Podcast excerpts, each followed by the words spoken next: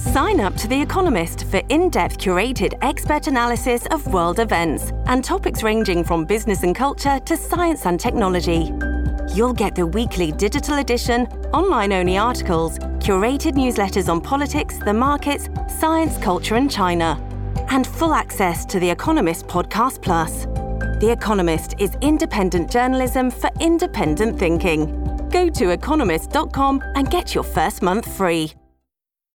This episode is brought to you by Shopify. Whether you're selling a little or a lot, Shopify helps you do your thing, however you cha-ching. From the launch your online shop stage, all the way to the we just hit a million orders stage. No matter what stage you're in, Shopify's there to help you grow. Sign up for a $1 per month trial period at shopify.com slash special offer, all lowercase.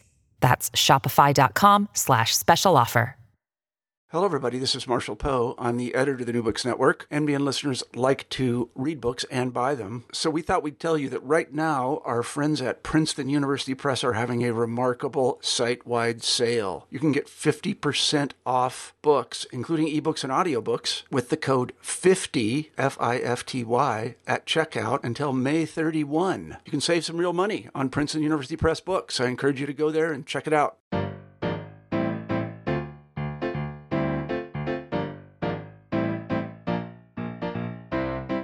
Good afternoon, everyone. My name is Daniel Peris, and I'm the host of New Books in Finance, a channel of the New Books Network.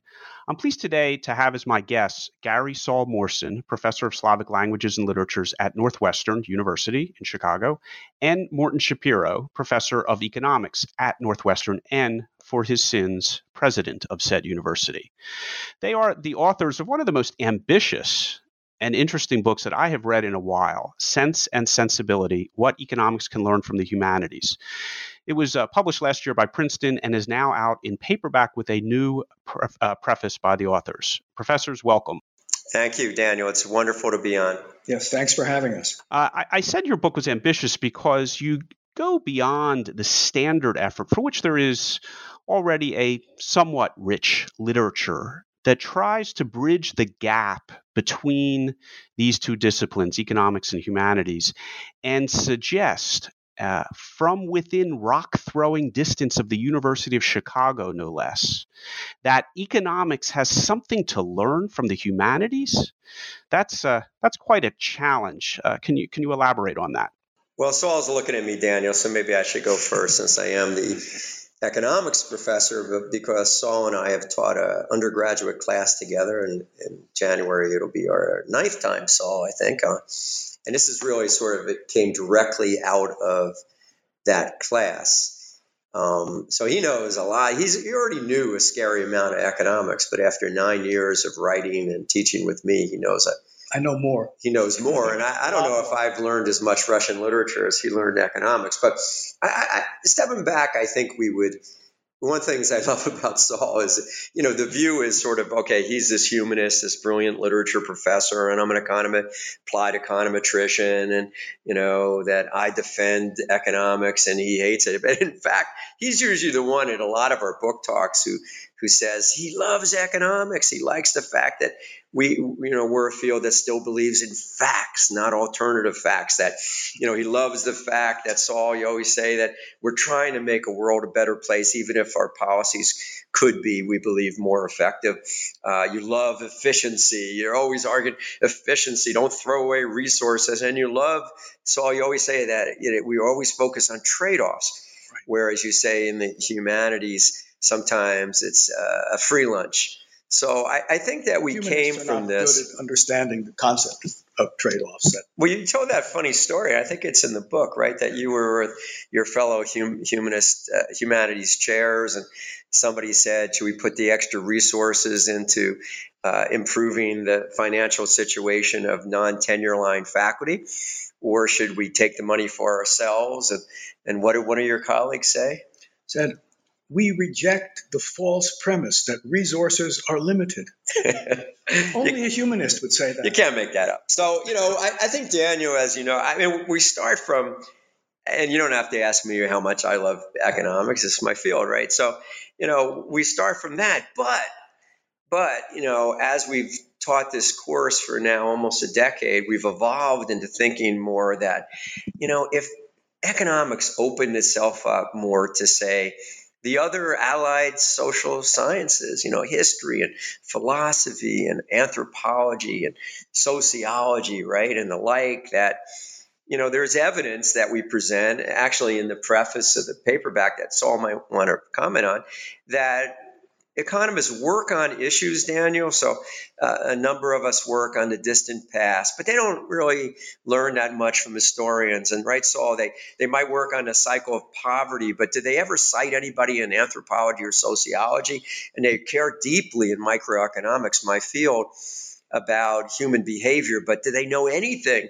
About the psychology literature, right, Saul? And, and that's what we sort of say you know, forgetting even the main thing is literature, learn from literature, which we're going to talk about next half hour or so. But how about starting with the easy ones, the social sciences that are sitting there right next to economics, right, Saul?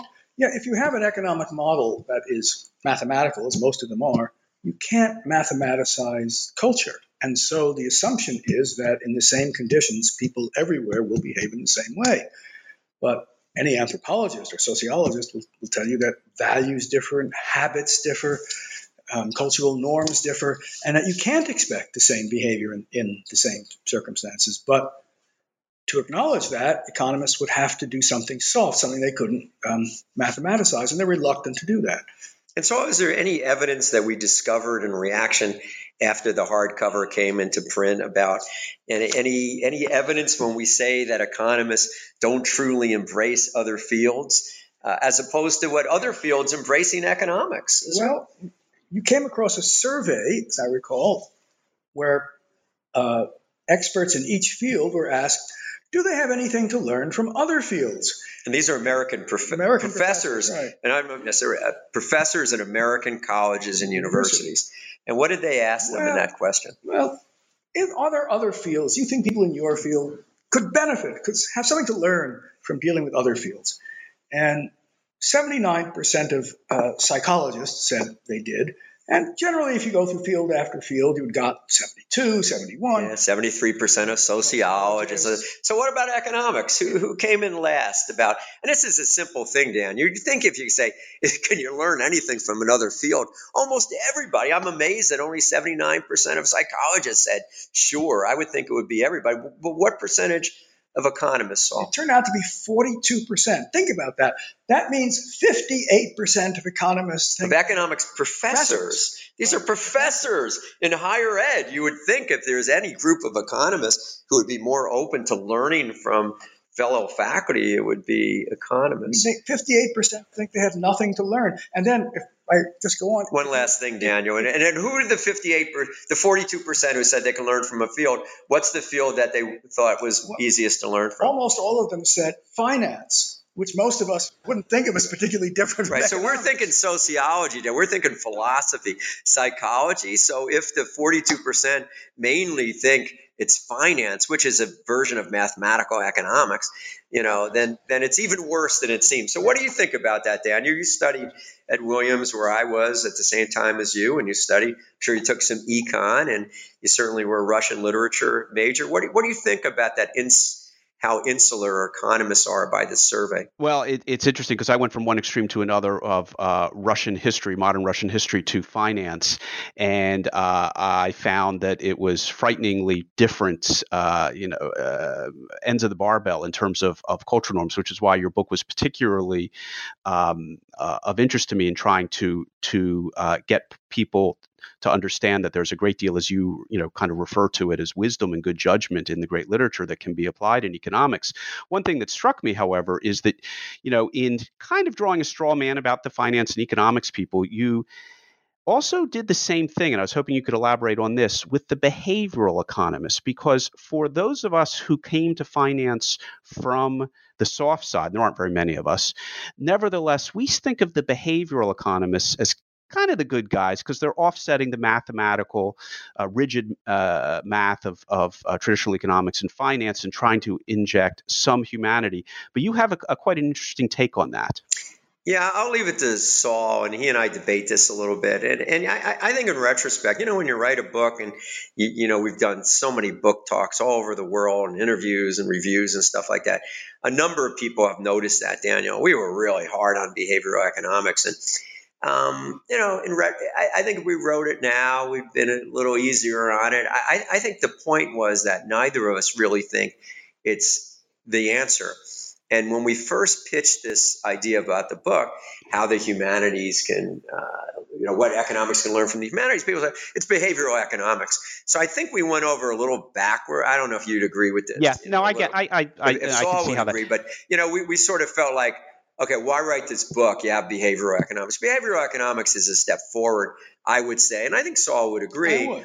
But it's not what we're talking about. It's a very different approach to economics, and it's typically not the way we see it, sort of what we have in mind about learning. So, Saul, do you want to say Well, anything about that? Yeah, think of it this way. I mean, behavioral economics shows that although people try to make um, uh, Rational. choice, the rational choice to their most greatest advantage, there's an irrationality built into it, how people make choices. But they're still trying. The model is still people try to make the most rational choices. There's, their their calculation calculating mechanism is, goes astray in various predictable ways, which which I'm sure is true, but has nothing to do, for example, with um, culture. You still there's still no room in behavioral economics for culture, right? It, it just doesn't work. Um, there's no room for you know more complex ethical questions, and you can see this, by the way, when behavioral ec- economists you know write columns giving people advice on on their relationships, and it, it, it's laughably shallow.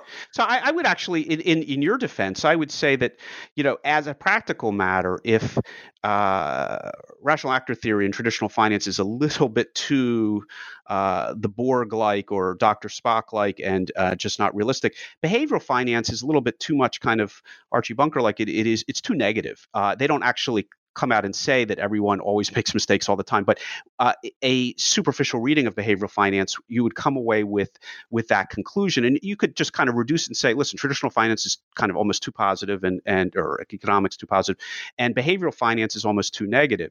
and what i like about what you're saying is is ejecting in the humanities is as, as you said saul you know you, you've identified in the book three things that you really think that the humanities can help in economics uh, culture telling stories and ethical ethical questions. And you literally list those things and you, you started touching on them. But you know how, how let, let's get to the, the good stuff uh, not just how people are irrational or rational but but what culture can uh, add to people thinking about how economic systems function and enrich it through culture through telling of stories and through addressing the big the big ethical questions.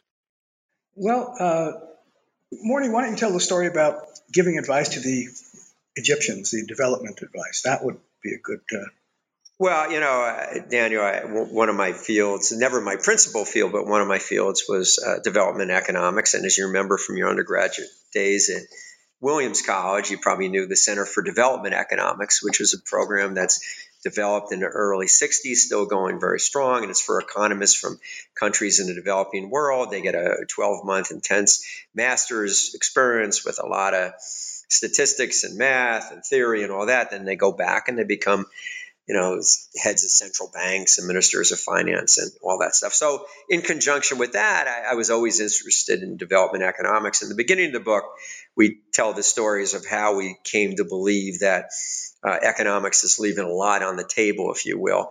And I told the story that Saul, I think, just referred to. I was um, doing some work. Uh, I helped write a book on successful development in in, uh, in Africa with a group of Williams faculty in the 80s. So I spent a fair amount of time going back and forth to Africa in conjunction with that and similar projects. And you know, I just you know the, the basic idea was you know what do you do? You get the prices right.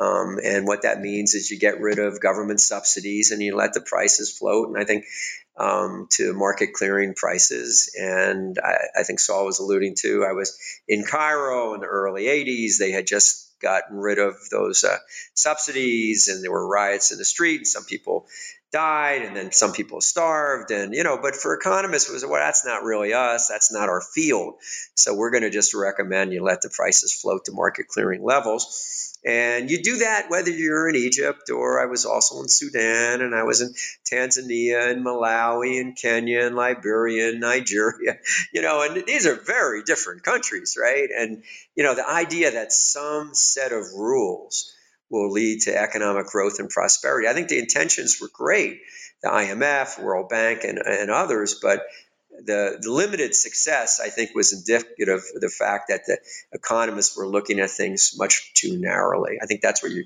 the story. Yeah. Or if you think of, um, I remember yeah. when the Soviet uh, Empire collapsed and Western you know, economists rushed in with their advice, giving pretty much the same advice to all the countries of Eastern Europe and to Russia. Mm. Uh, and it was, you know, it was very clear to me that it, the Russians are very different, even from other East Europeans. The basic assumptions about how things ought to work um, that we take for granted, Russians would not have, and therefore you, know, you, first have to acculturate people to what would be a capitalist um, economy, a market economy, uh, in a way that, let's say, you might not have to acculturate Czechs who had a long um, history of before, you know, communism.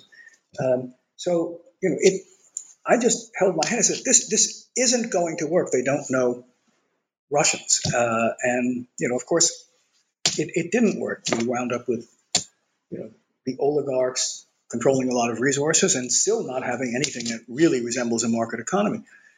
Um, no property rights, for example, um, still in, in, in Russia. Uh, and that's something that what you would take into let's first have a situation where there are secure property rights. Let's set up that first.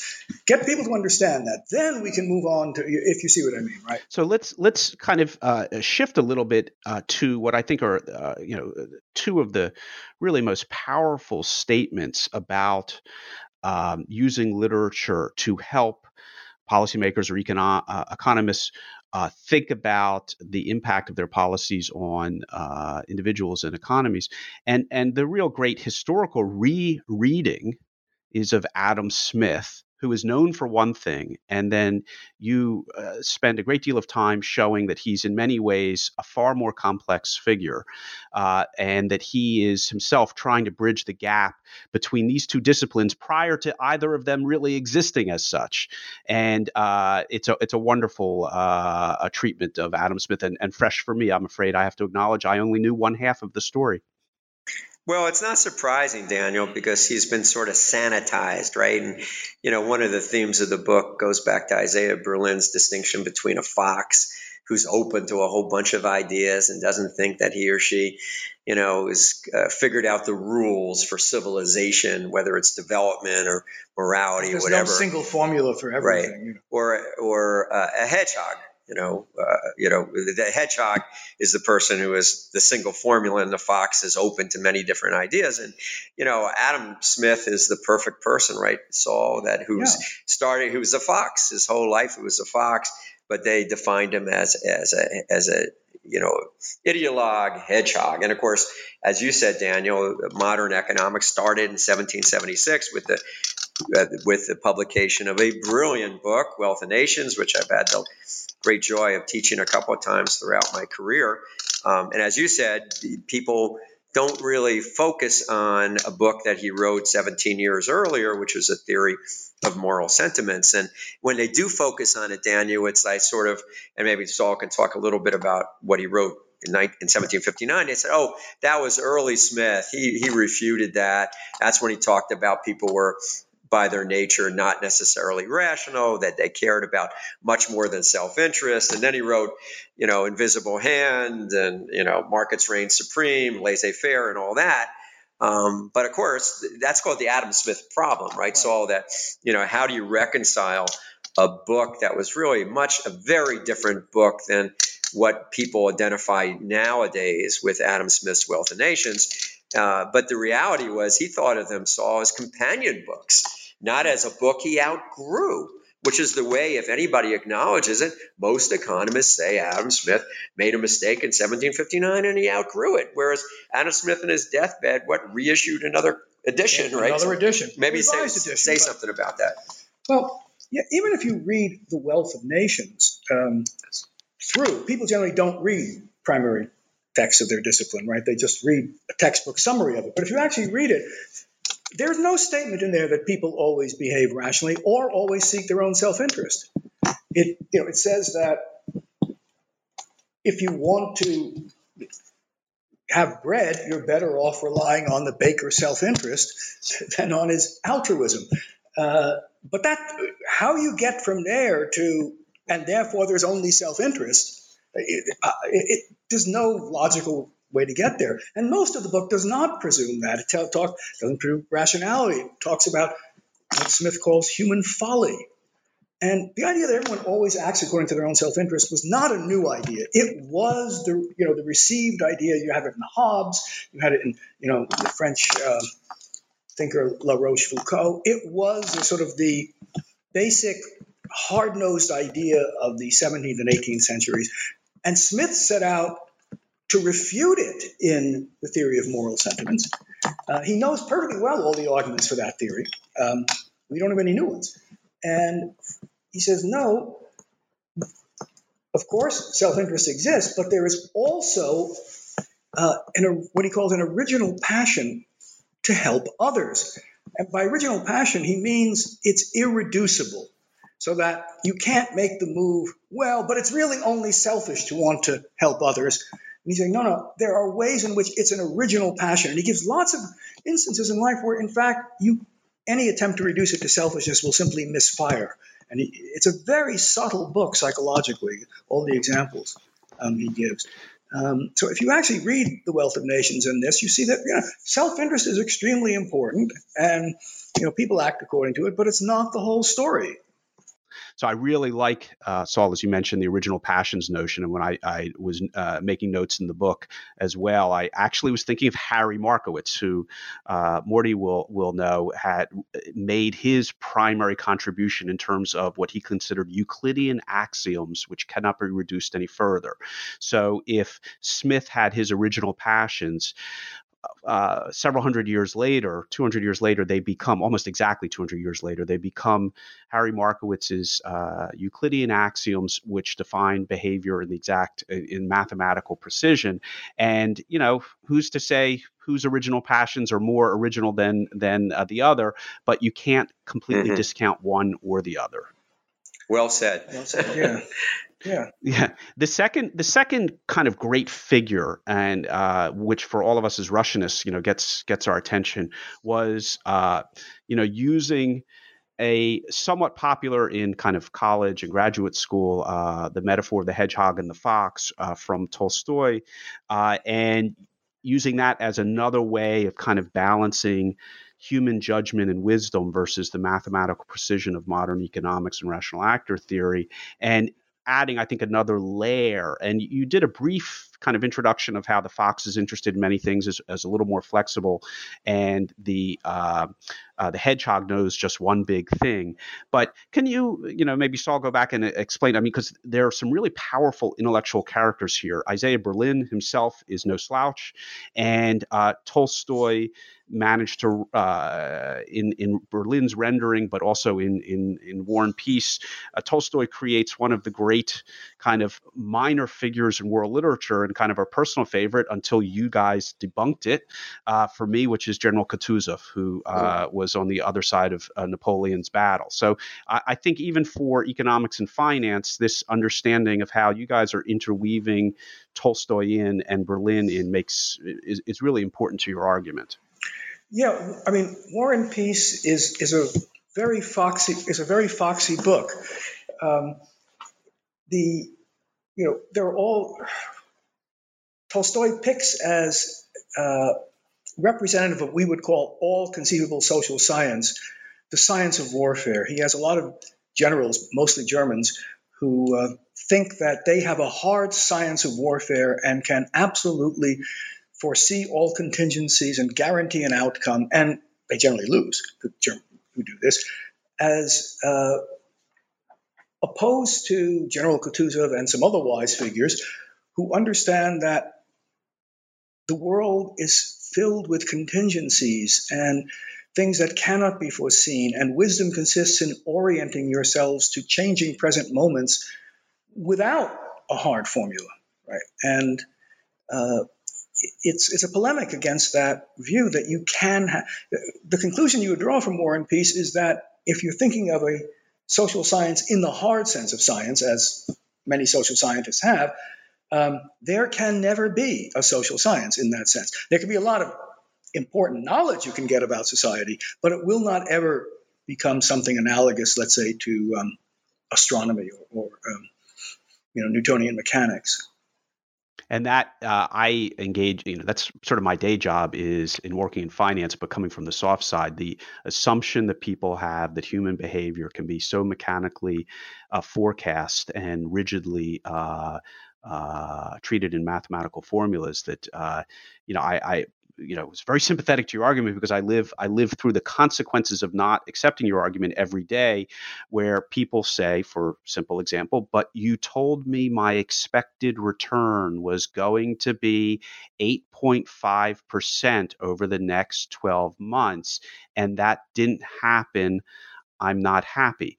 And so when you when you apply such a rigid formula to human behavior, you're just bound to get disappointment. So uh, thank you, both of you, for for that. Well, think of it think of it this way: since you know Newton had such remarkable success uh, in formulating you know planetary laws, the laws of motion, there have been dozens and dozens of people who have claimed they had found the formula for the for a social science of one sort or another. Um, you know, Marx, Freud, countless others have said they had it. And of course, nobody ever has. And they always say, then they make until, until Gary Becker, but we'll get to that in a moment. Well, then they make kidding, wrong kidding, predictions, yes. yeah. and they say, "Oh well, we th- now we can handle that." That is after the fact. They correct their model so that they can predict what already happened. But that's not. They all make that move, and it's not a test because anybody can revise their theory afterwards to predict what did happen. The test is whether you can predict things in advance. And none of these um, sciences, all of which seem to have such enormous confidence, we've finally done it, have ever succeeded. Um, and yet it doesn't reduce people's confidence that they have at last gotten the true one.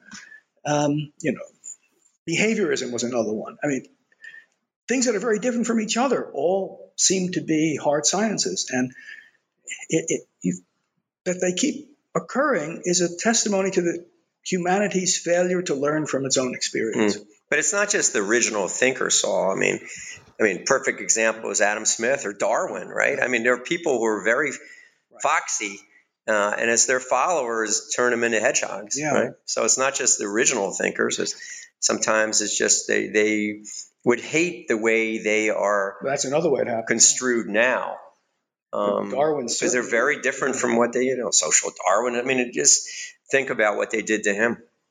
So you, you know, moving moving to uh, sort of the positive part, you're, you're proposing. You call it. You don't really lead with this as a term, but you do call it uh, humanomics. I'm not certain if I'm going to pronounce it correctly. Humanomics. Uh, humanomics. Humanomics. Deirdre McCloskey had already used that term. We didn't know when we read no. the, wrote the original thing, but uh, she had already used that term. But it's a good one. Some people call it narrative economics, including Bob Shiller, who uh, Nobel laureate in economics. Yeah, and Deirdre has done wonderful work that you know we really like. Hmm. Yes, which is clear in your your footnote. Uh, it's not a. Uh, uh, I, I, have have to get to, to her work as well because you're you. Uh, I've seen references to to her work uh, before as to uh, that it's very powerful stuff. But you're basically proposing through humanomics to, as you quote say, temper the hedgehogism of traditional economics with the foxiness of the great novelist, and then the. A lot of the book is case studies, some of which are just frightening when I thought about. It. And I have a a teenage boy who's heading into the college admission uh, mill, and so I read that one really, really closely. But other, a couple others on uh, higher education. Uh, do you want to show how you think this? kind of mismatch of or too rigorous uh, application of the mechanical model uh, plays out in real life in the case studies that uh, you know have really affect people's lives. Well, maybe I'll, I'll give one because you mentioned about your child and properly matching. You know, people have mm-hmm. recognized for some period of time there's something called undermatching.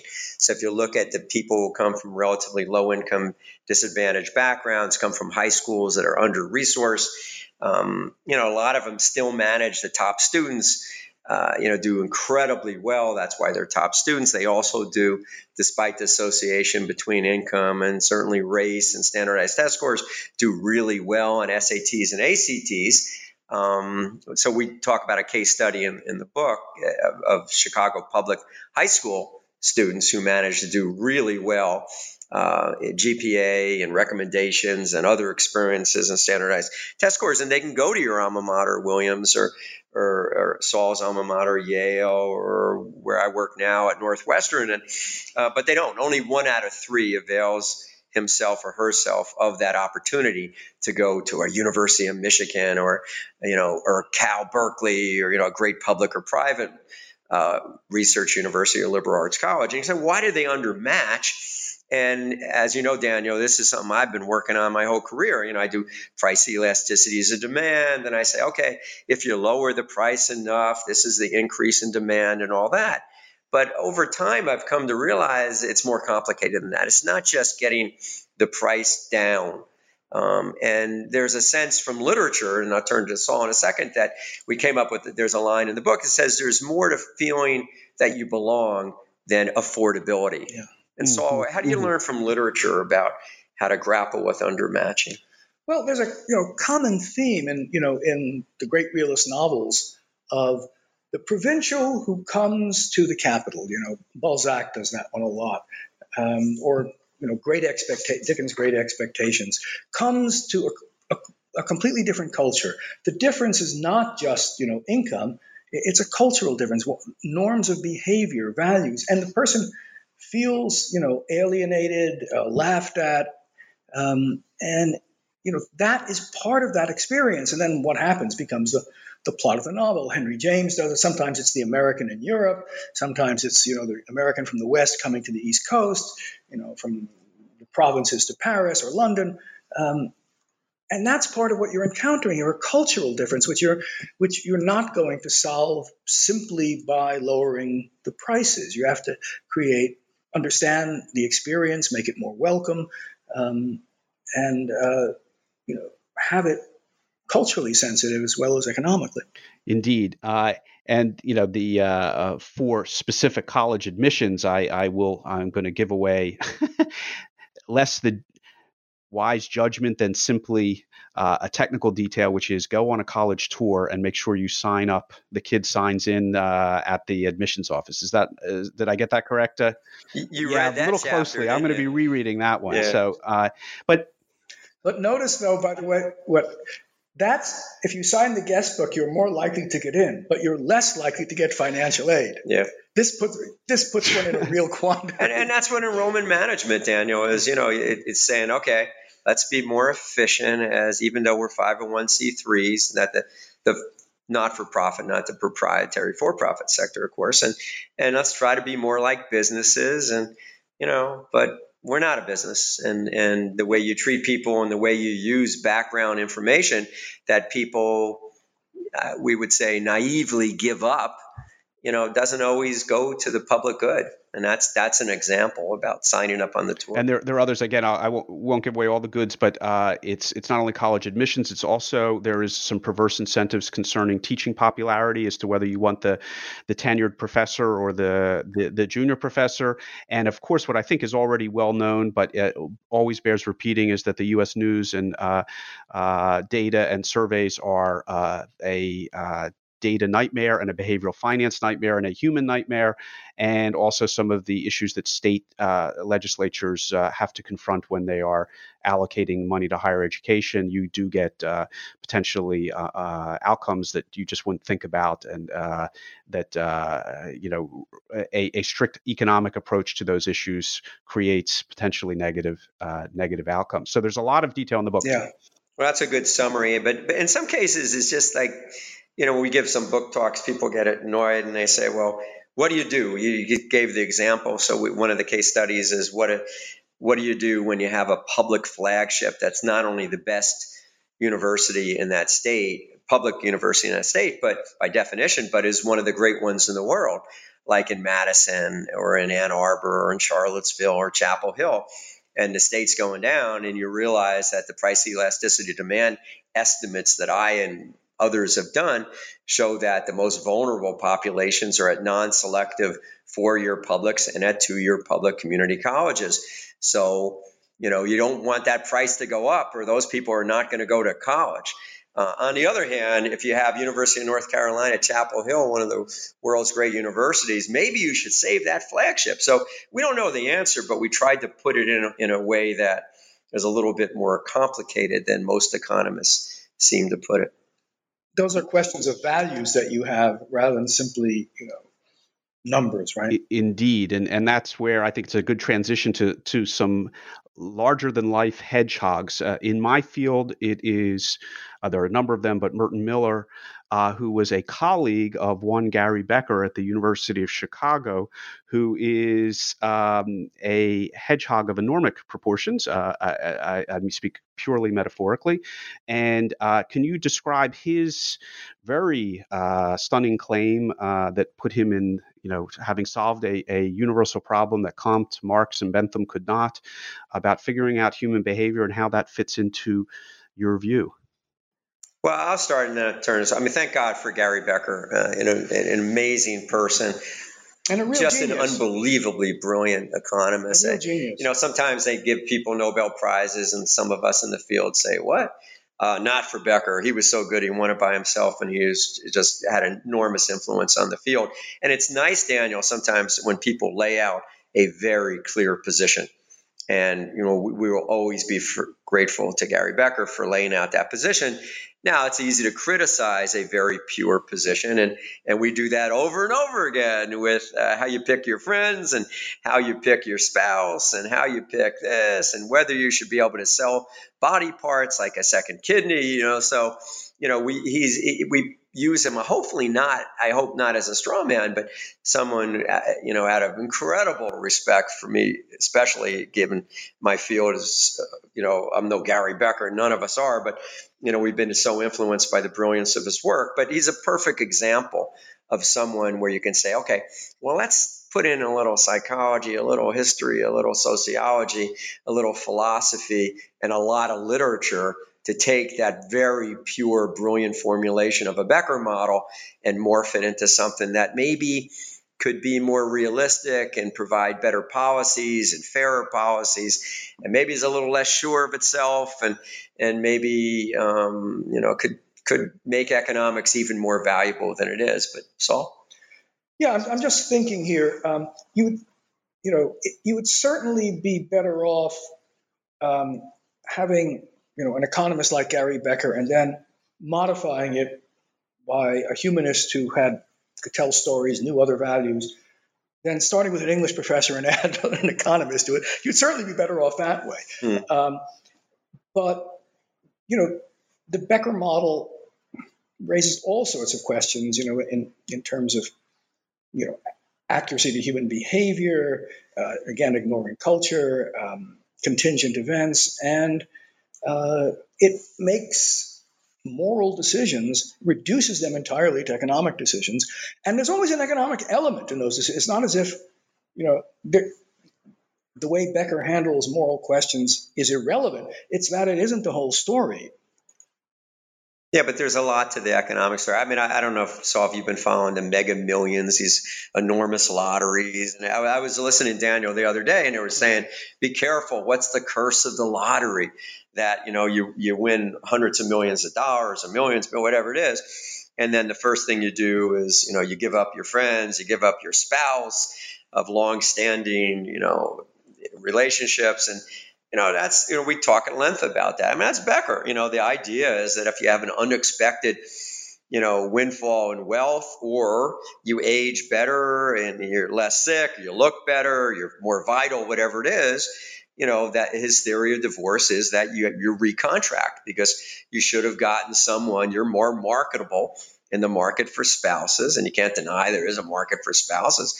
And, you know, you, you trade up or if you're not as successful as your You know, they know Daniel, you have a Williams degree. They infer certain kinds of things about. They look at your parents. They look at your background, and you have a spouse. And if if you disappoint that spouse because you you're under you're under realizing that prediction based on all their initial facts. This is how Becker puts it. Then your spouse dumps you. You're going to refute that, Saul? I mean, there's a lot of truth there. It's not that in every case, but Becker agrees there's an error term. Sometimes people stay and you say, why is she staying with this loser? Well, she loves him.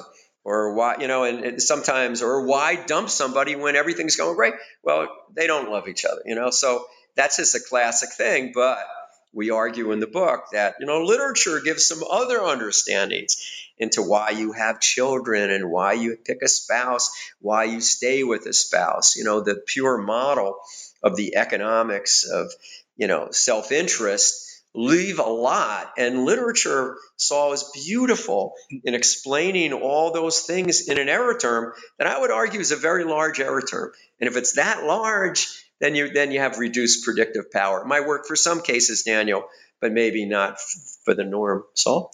Yeah, the, the expression, well, you know, love is in the error term, as if the error term was just a minor. But suppose the error term is 95% of the story. I mean, you know, um, then, well, it would still be true that, you know, in some respects, you could use a market model because it would have some predictive power, even if it was only 5% of the story. And you wouldn't want to get rid of that predictive power. And I suspect it's more than 5% of the story, but it's very far from from the whole story. So let me also say, just without giving away, uh, you know, uh, Gary Becker is very interesting, but he's not very well known outside of uh, economics. Uh, Jared Diamond is. I think we'll save it for the readers, but basically, you do cast uh, Jared Diamond as also a hedgehog, very interesting hedgehog with a kind of single solution explains everything, and and you you know pick away at that to uh, uh, and I think in a very interesting case because I think again uh, Diamond is is is is quite uh, wide known. Let me let me kind of move towards wrapping up by pointing out after uh, a delightful forty minutes of uh, beating up on economists, you do, and I say that with a PhD in history and and working in finance, but that you do make the appropriate you know uh, make time at the end to say that humanists have been poor at making their case despite having you know outstanding material insight and judgment into ethics uh, but they, they have not they've kind of lost the battle. I mean the undergraduates uh, you know think that the road to wisdom is through through finance models not not reading tolstoy. And uh, can you can you you know suggest how we need to make humanomics or at least the humanities uh, uh more meaningful to people thinking about these these interactions? Well let me start it off quickly and then turn it over to saul who's a, one of the most famous, brilliant humanists in, in the, on the planet. But you know, we we Daniel, you picked up on something. We talk about how economics can learn from the best of the humanities, and sometimes, just like economics isn't always the best version of itself, uh, sometimes the humanities are not the best version of themselves, and um, that's something that we we go in and Saul. Obviously, uh, went on and wrote most of that chapter, and it's a pretty, I, I would say, stinging critique of the evolution of the humanities. And you alluded to the fact that we have some data in there. The percentage of humanities majors has gone down, and on and on and on. And you know, some people blame the customer, and they say, "Oh, they don't have attention spans. They're only greedy and all that." And it was actually Saul has a great line in the book and says, you know, when you have to change, when you have to blame the customer's bad taste for why no one's buying your product, you got a problem. And Saul tries to articulate it's not ubiquitous, perhaps, but there there's a strand of modern the humanities that uh, is shooting himself in the foot. You believe Saul, right? Well, it doesn't really believe in itself. I mean, the ver- to say that you know, well, you want to teach great literature is already to make a controversial statement that there is such a thing as great literature because you know for over 30 years uh, the orthodoxy has been that value is entirely contingent upon power relations, and there is no such thing as great literature in itself.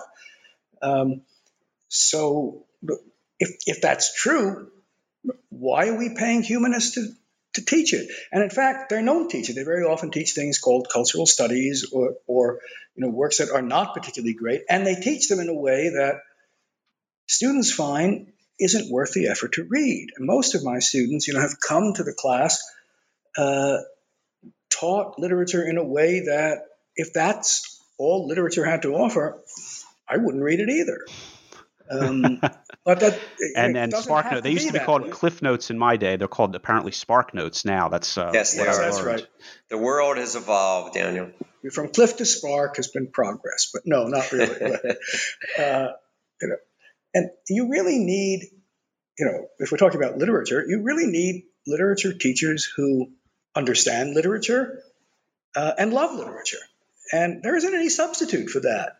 Uh, you know, and Whereas the rewards in the field, you know, for the past 30 years have gone to people who did not believe that and to other ideologies, which created the really interesting phenomenon that the theories that would get you advanced in the field, that would lead to progress and honors in the field, were precisely those theories which would reduce the importance of the field itself.